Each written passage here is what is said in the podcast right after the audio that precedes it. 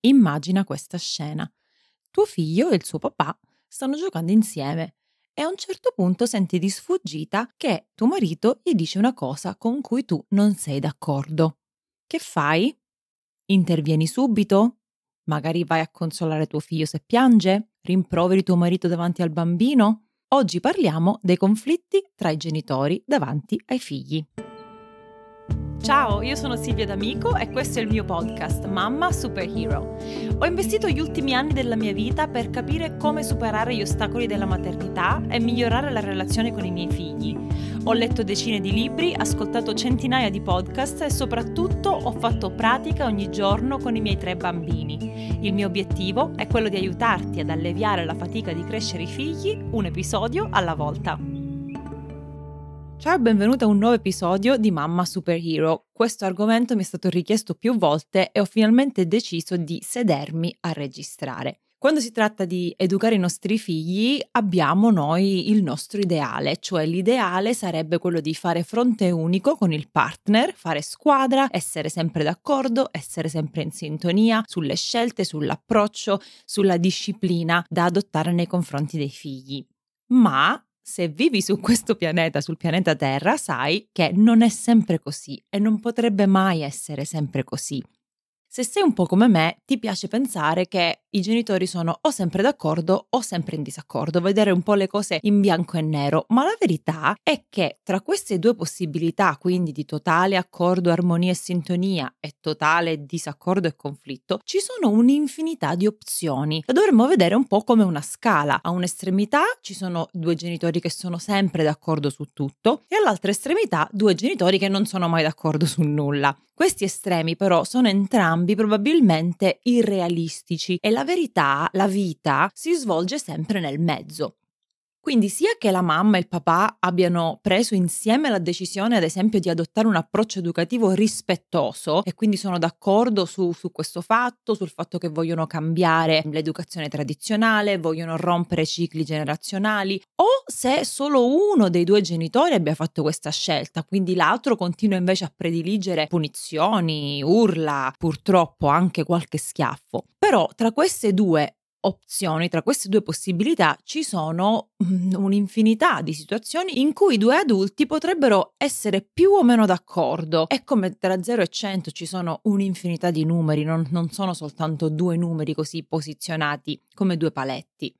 Quando sia io che Isaac, mio marito, siamo d'accordo su una scelta, una conseguenza, una decisione da prendere per i nostri figli, sembra tutto facile, no? Ne parliamo, siamo d'accordo, andiamo avanti eh, per la nostra strada, la conversazione finisce lì. Per esempio, se io dico eh, mi piacerebbe fare, fare lezioni di nuoto ai bambini, cosa che tra l'altro dovremmo veramente fare perché Parentesi, io sono nata e cresciuta a Palermo, che è sul mare, e ho imparato a nuotare perché per tre mesi l'anno stavo a mare, no? Quindi ogni giorno, forse quando avevo 5-6 anni, ho imparato a nuotare. Con i miei bambini siamo a Cleveland, in Ohio, dove non c'è eh, mare, c'è il lago, ma non si va uh, in spiaggia sul lago. Andiamo a mare in piscina ogni tanto, hanno bisogno di imparare a nuotare. È importante anche perché quando andiamo a Palermo, quando andiamo in vacanza, se andiamo da amici che hanno la piscina, è importante che sappiano nuotare. Quindi su questo siamo tutti e due d'accordo. Ma finora non abbiamo mai eh, preso l'impegno di portarli a lezioni di nuoto. Parentesi chiusa.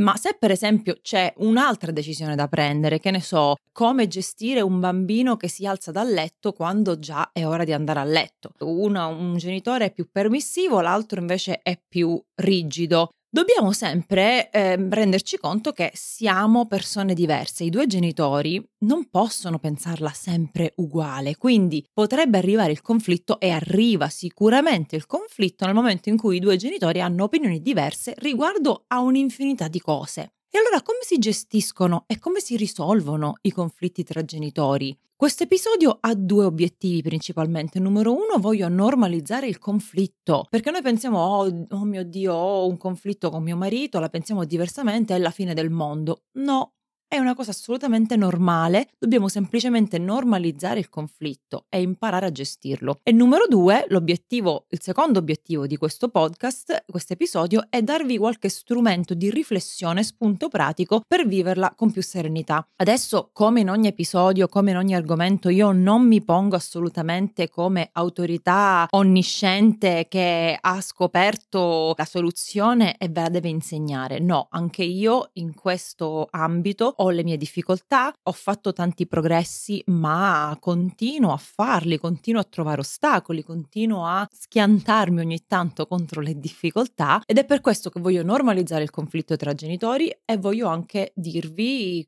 quello che mi ha aiutato negli anni.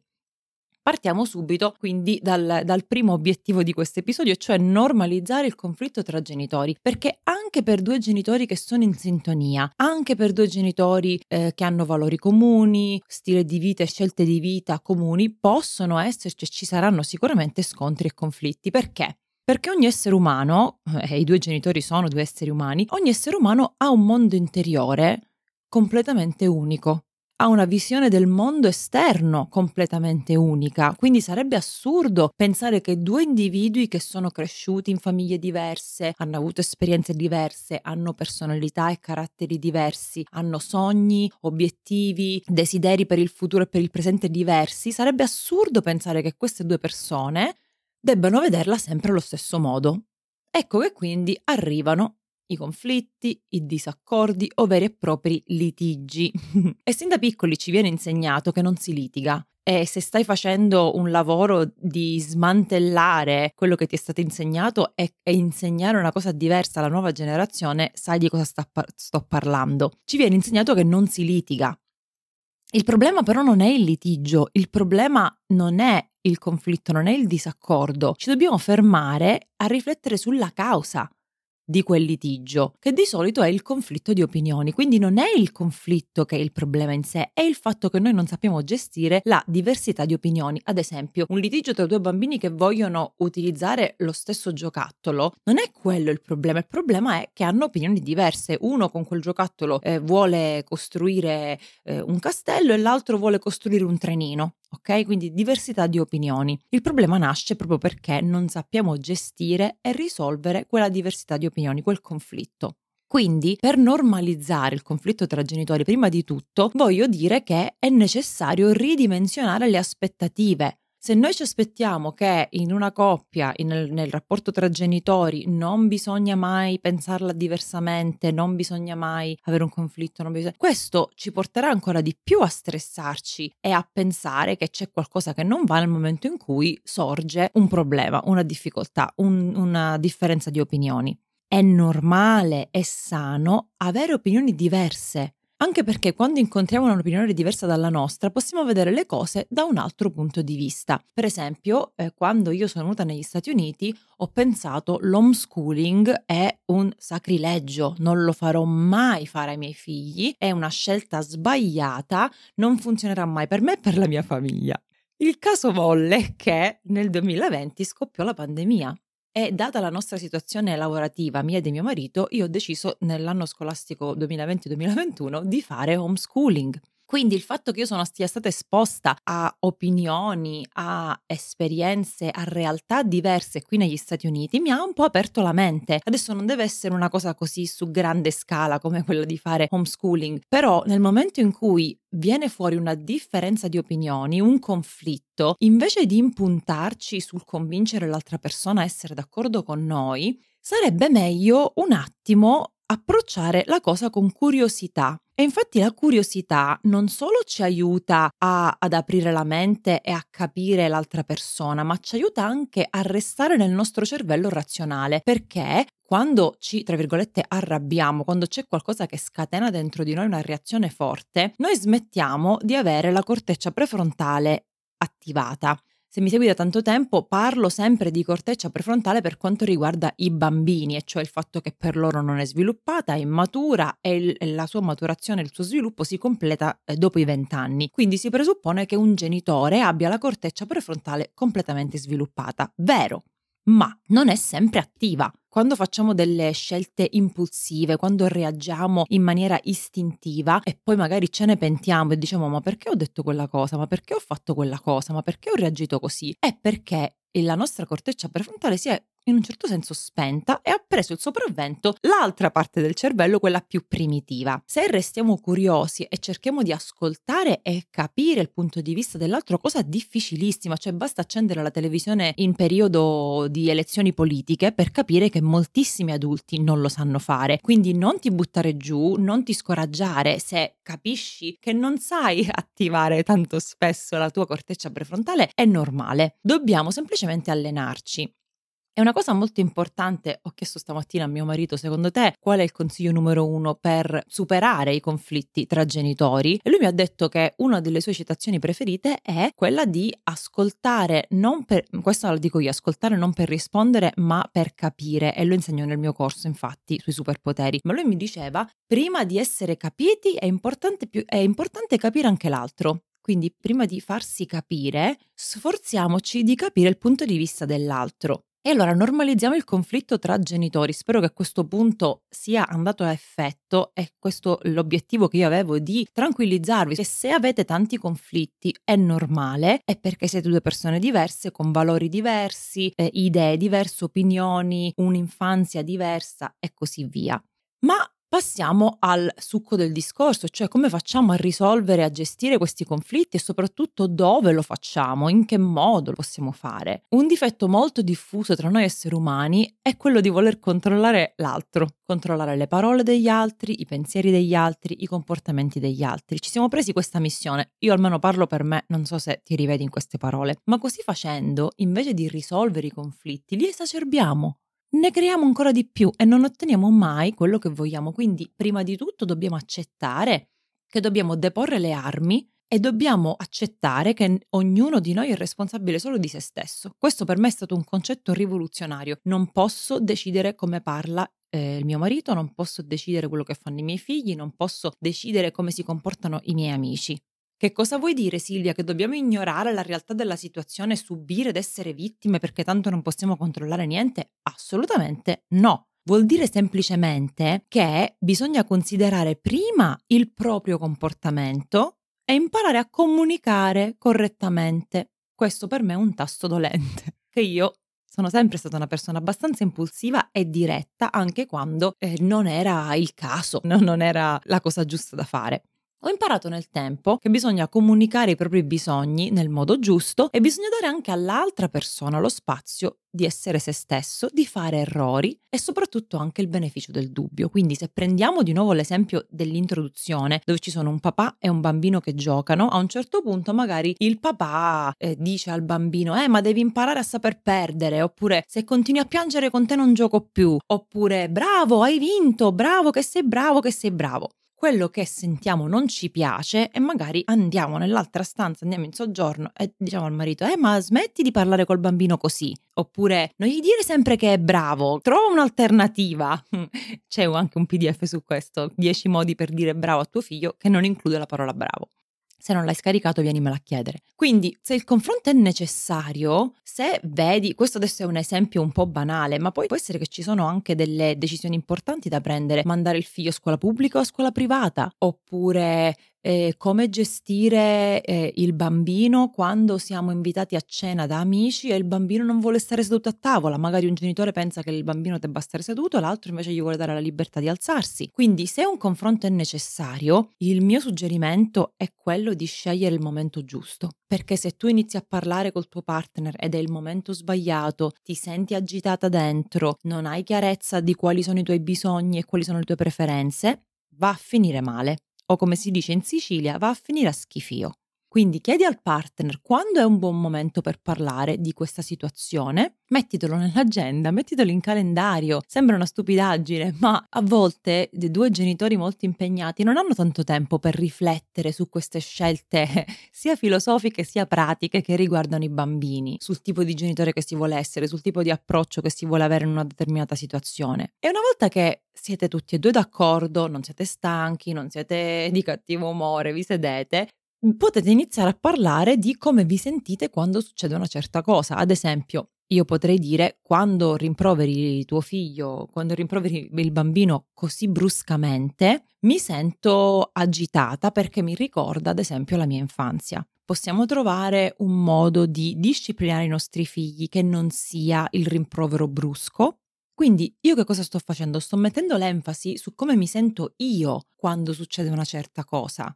E se il partner è aperto, è empatico, è compassionevole, dovrebbe in un certo senso venirci incontro. Evitiamo sempre frasi di accusa, quindi tu sei troppo brusco, tu sei troppo aggressivo, tu stai viziando tuo figlio, tu fai sempre così, ok? Perché queste frasi non portano mai a niente di buono. Ricordiamoci che la relazione tra mamma e papà non è la relazione tra genitore e figlio. A volte noi donne trattiamo i nostri mariti, i nostri partner come dei bambini, come se noi fossimo le madri. E penserai, eh Silvia, ma lo sono, è come avere un altro figlio. Invece no, a livello biologico e psicologico uomini e donne sono molto diversi in come pensano, come parlano, come si comportano. Hanno istinti, priorità diverse, pensano e agiscono in modo molto diverso. Non lo dico io, lo dice la scienza. Se stiamo tutto il tempo a correggere il partner e a trasformare il nostro partner affinché sia una brava madre e il padre cerca di convincere la madre a essere un bravo padre, è ovvio che il conflitto resterà. Ognuno deve essere se stesso, quindi dobbiamo lavorare su noi stessi dicendo io voglio essere questo tipo di madre. E il padre dice io voglio essere questo tipo di padre, dopo ci sediamo insieme e diciamo ok, per me queste sono le cose importanti. Ok? Se stiamo tutto il tempo a correggere il partner, come dicevo prima, è ovvio che lui non si prenderà più le sue responsabilità o gli verrà meno voglia di dedicare tempo al figlio. Tanto c'è la mamma che sa fare tutto meglio.